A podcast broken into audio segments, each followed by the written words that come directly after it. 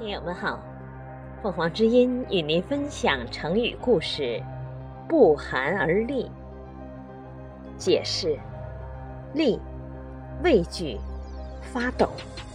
字面的意思是不冷而发抖，形容非常恐惧。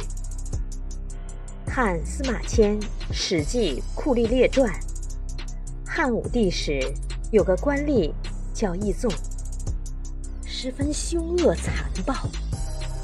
他一到定襄郡上任当太守，就把狱中两百多名所谓的犯人，连同入狱探视过犯人的两百多人，全部杀死。消息传出以后，使郡中的人民都不寒而栗。